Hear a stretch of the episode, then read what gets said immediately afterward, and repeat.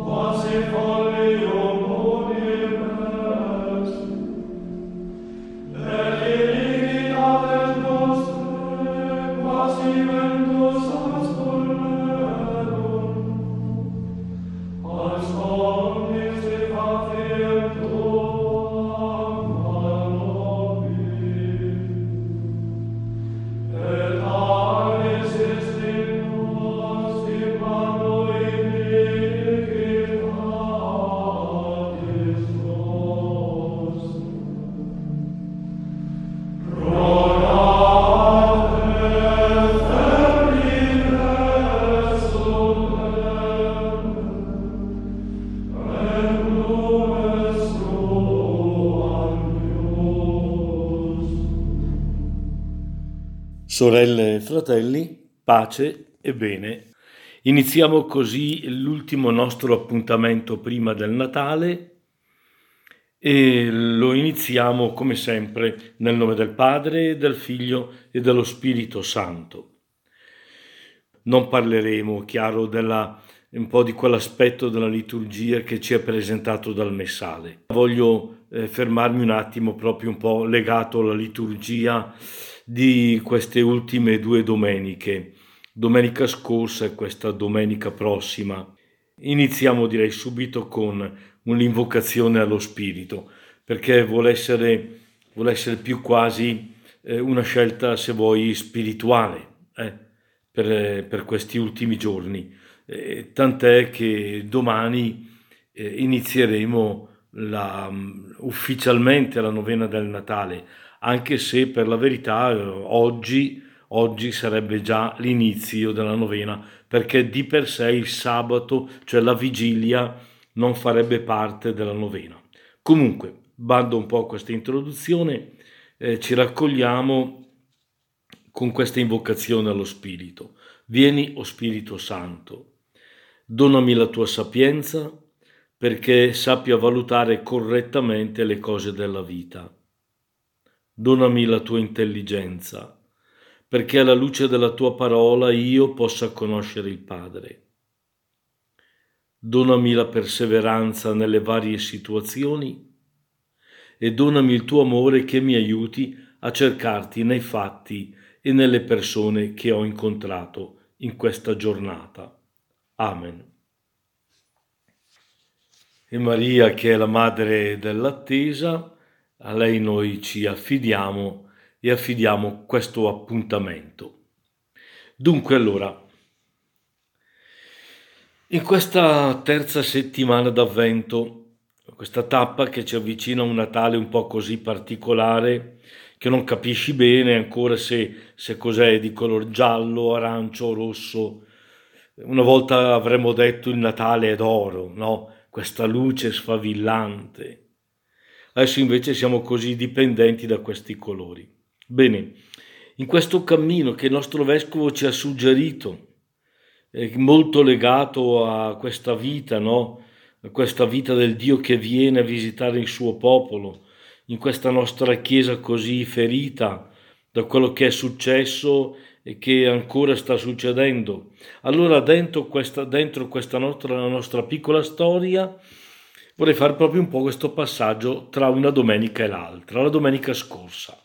Domenica scorsa ricordiamo bene quella bella figura di Giovanni, il battezzatore, uomo di poche parole, che diventano sempre meno in queste risposte che abbiamo sentito, ma che invece ritrova una, vice, una voce potente quando poi si tratterà di, eh, di gridare proprio nell'acqua del Giordano un po' alcune cose. Bene, allora eh, domenica, domenica scorsa è stato Giovanni che ci ha parlato di Giovanni il battezzatore, il Battista. E noi sappiamo bene che Giovanni, l'Evangelista, è stato un discepolo di Giovanni il Battista. Forse ti ricorderai che all'inizio Giovanni il Battista è lì quasi vicino al Giordano, vede passare un giovane un po' in lontananza e a quei due discepoli che ha lì dice loro, ecco, guardatelo, è di lui che io vi ho parlato. E questi due giovani lasceranno il loro maestro, Giovanni il Battista, e seguiranno quest'altro giovane. E noi sappiamo da Giovanni, perché è lui che racconta questo primo incontro che ha affascinato Giovanni e lo ha segnato tanto da figurati, eh, allora che non c'era nessun orologio, Giovanni dirà che quell'incontro è avvenuto, erano circa le 4 del pomeriggio. Incredibile. Quei due giovani erano Andrea e Giovanni.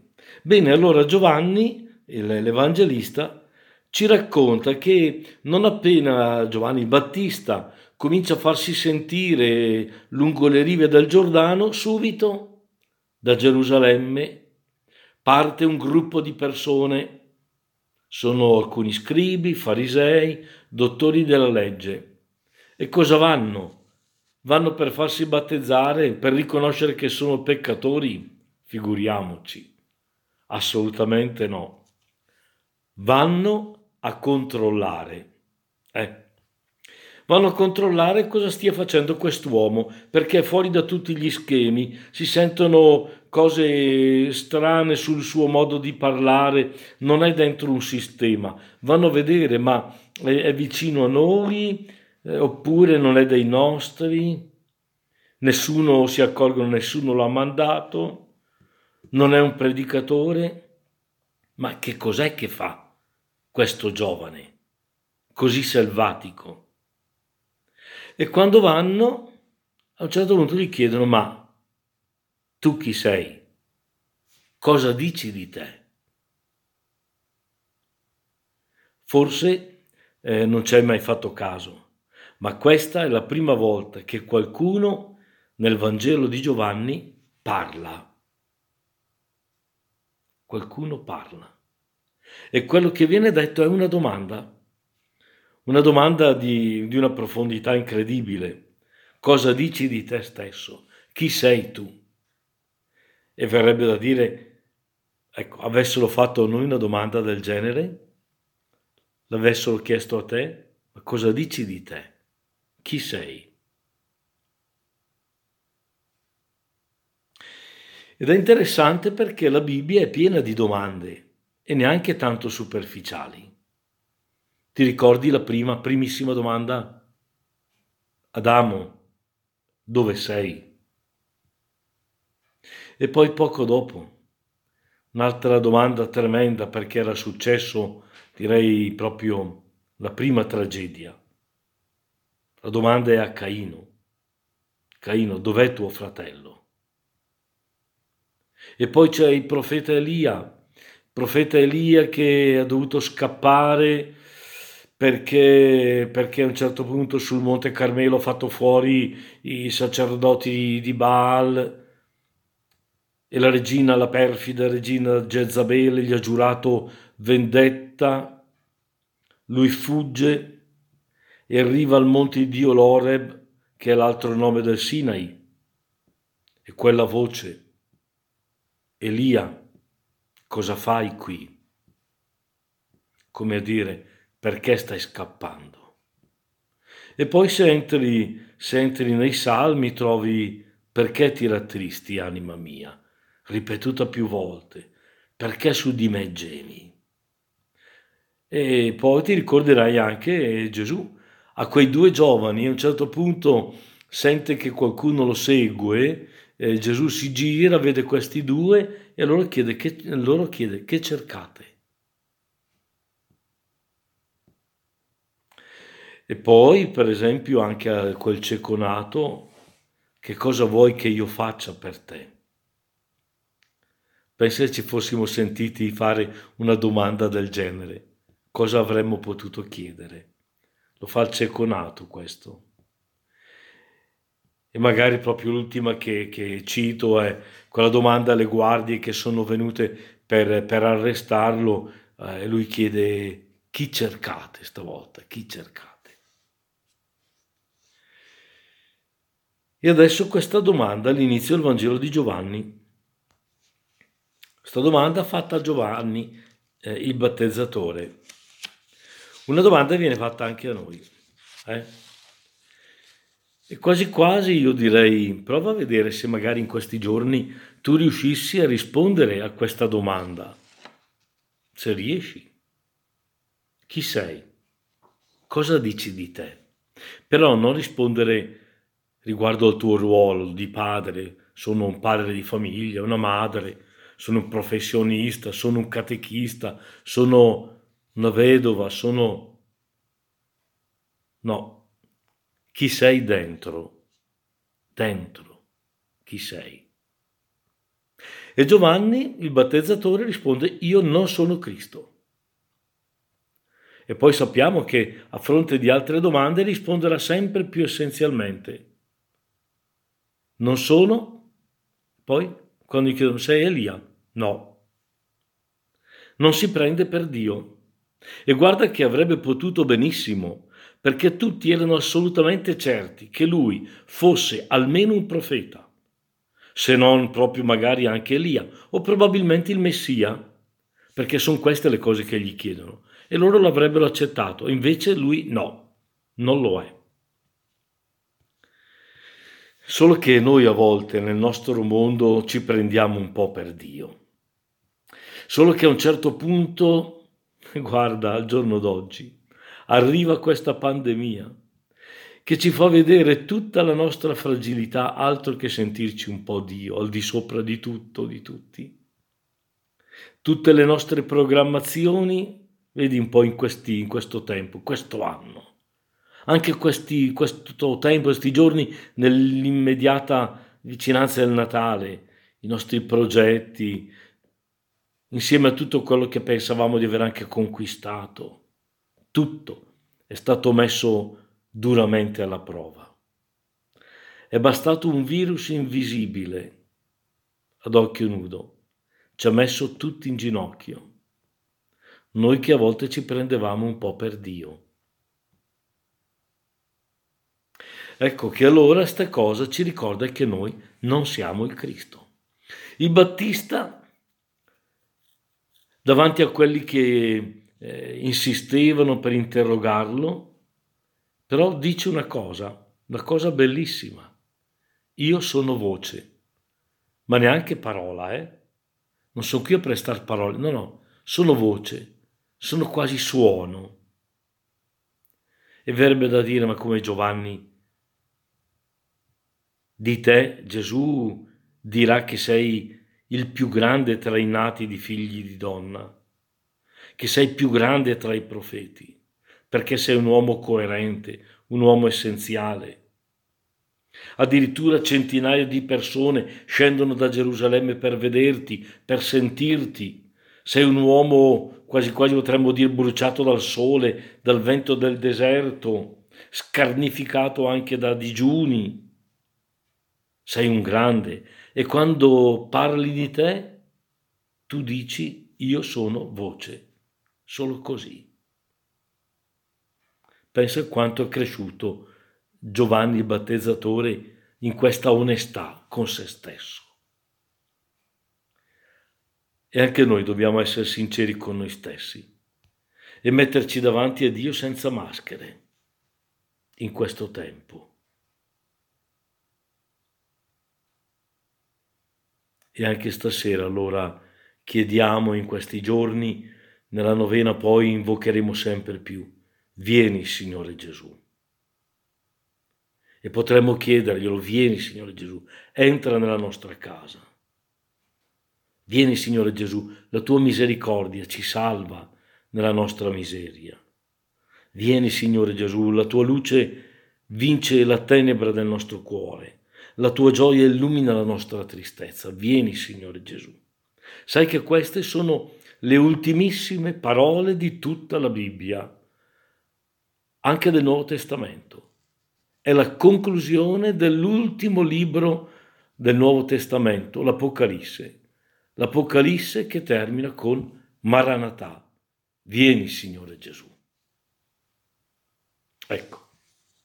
Allora faccio un attimo un, un break perché da questa domenica scorsa poi facciamo un breve salto a domenica prossima, eh, questo proprio per non, per non, per non approfittarne.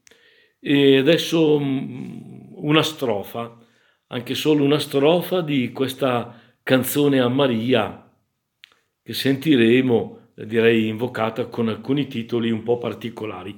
L'avevamo ascoltata alcuni anni fa quando ci eravamo dati la virtù del silenzio perché c'è dentro questa invocazione donna del silenzio. L'ascoltiamo.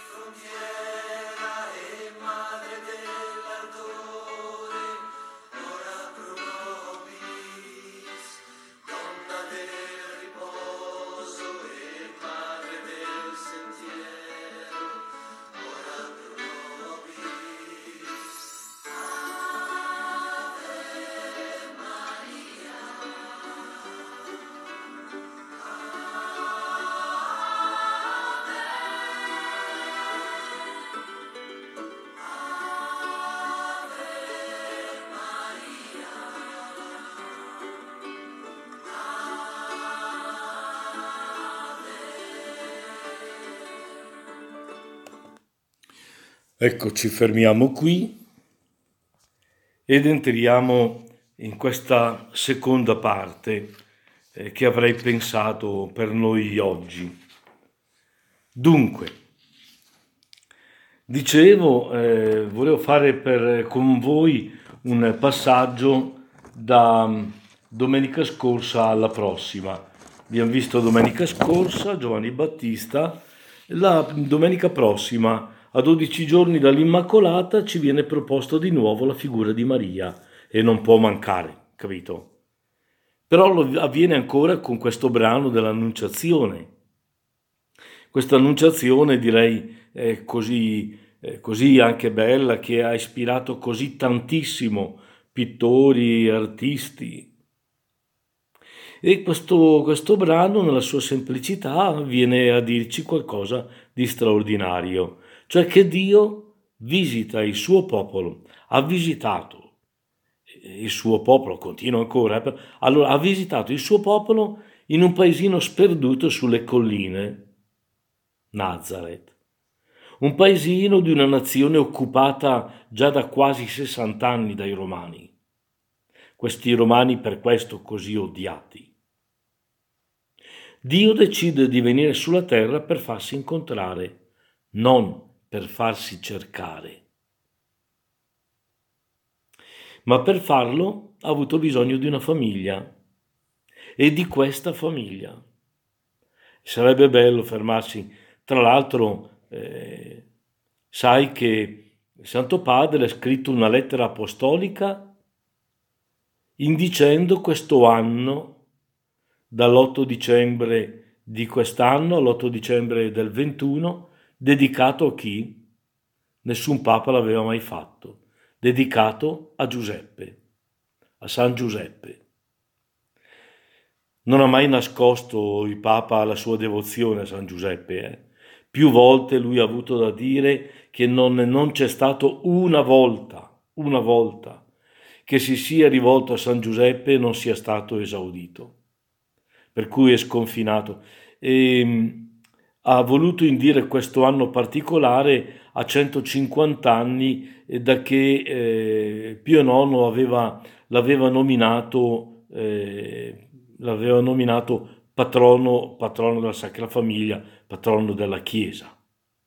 Ma anche Papa Giovanni poi riprenderà questo, no? Tant'è anche Papa Giovanni devotissimo di San Giuseppe, tant'è che aveva messo, allora c'era solo un'unica preghiera di consacrazione nella messa, quella molto lunga, dove si ricordavano un po' tutti i primi martiri, le prime vergini, i primi papi. Eh? E, e Papa Giovanni lì aveva messo dentro per la prima volta San Giuseppe, San Giuseppe suo sposo, quando si ricordava Maria, eh, per dire la devozione anche di Papa Giovanni. Poi era sparita eh, dopo il concilio e, e questo Papa, questo Papa l'ha rimesso dentro dove l'aveva messo Papa Giovanni. Ricordate con Maria, eh, San Giuseppe suo sposo, i santi apostoli e avanti.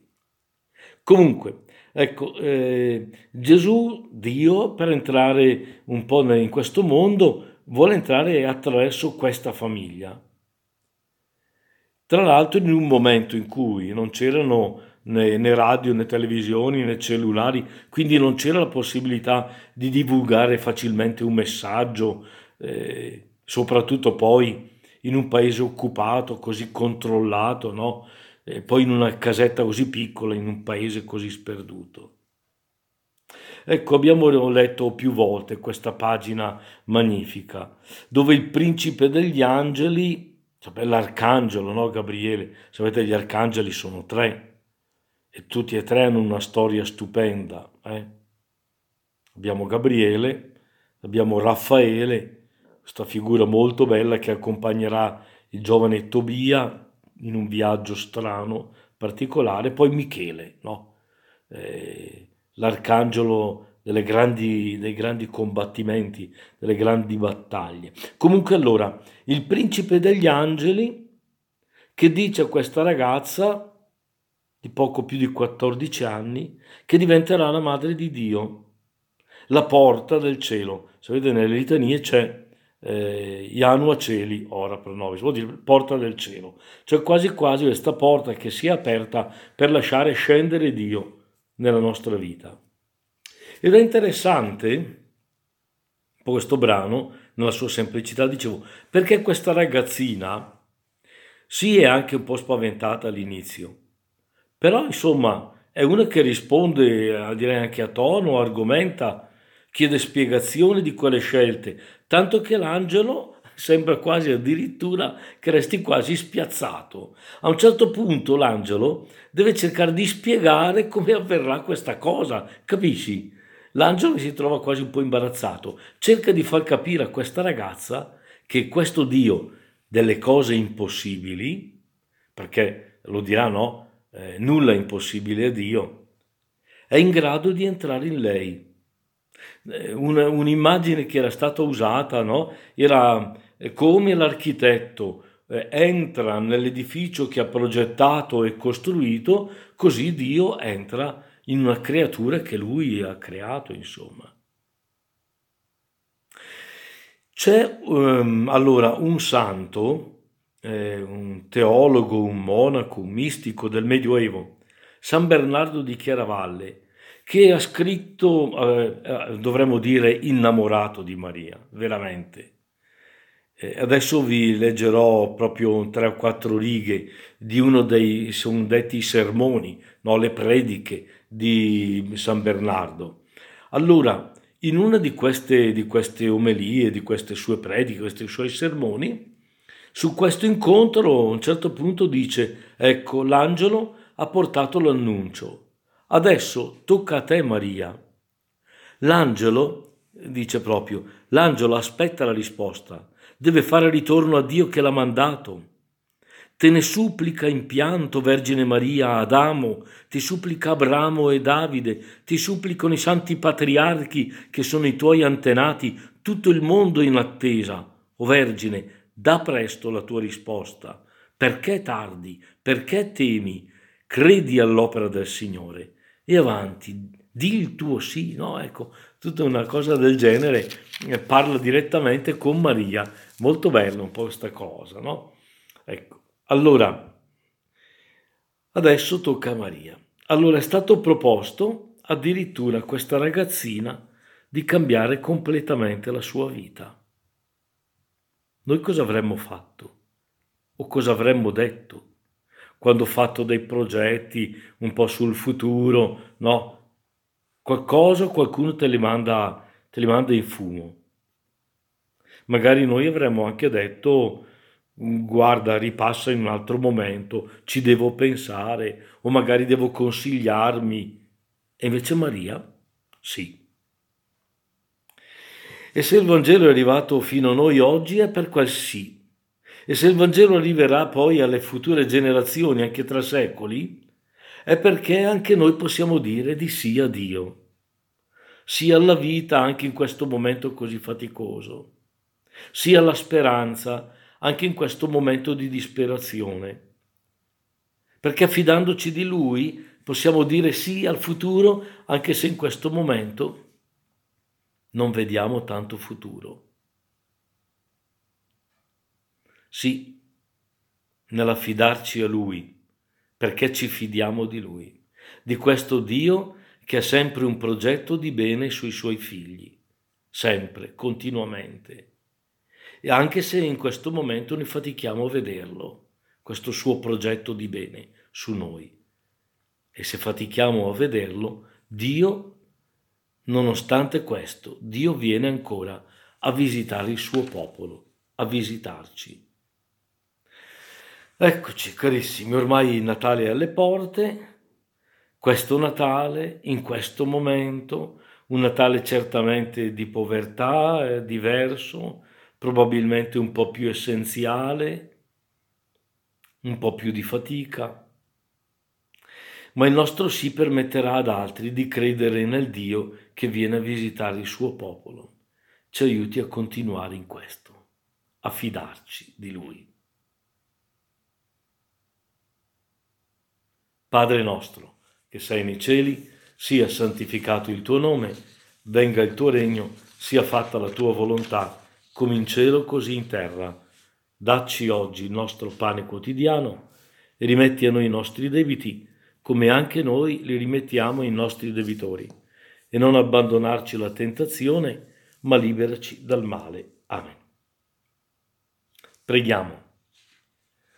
Tu, Signore, sei entrato nella vita di Maria e le hai chiesto di accogliere un progetto più grande di lei. E Maria ha accolto quella proposta con lo slancio di una giovane e la gioia di chi si affida totalmente a te. Aiutaci, Signore, a imitare la tua e nostra madre, perché possiamo accoglierti nella nostra vita e nella nostra famiglia. Amen. E anche stasera ci benedica e ci accompagni Dio Onnipotente, Padre, Figlio e Spirito Santo. Amen. E buona preparazione e buona novena del Natale a tutti.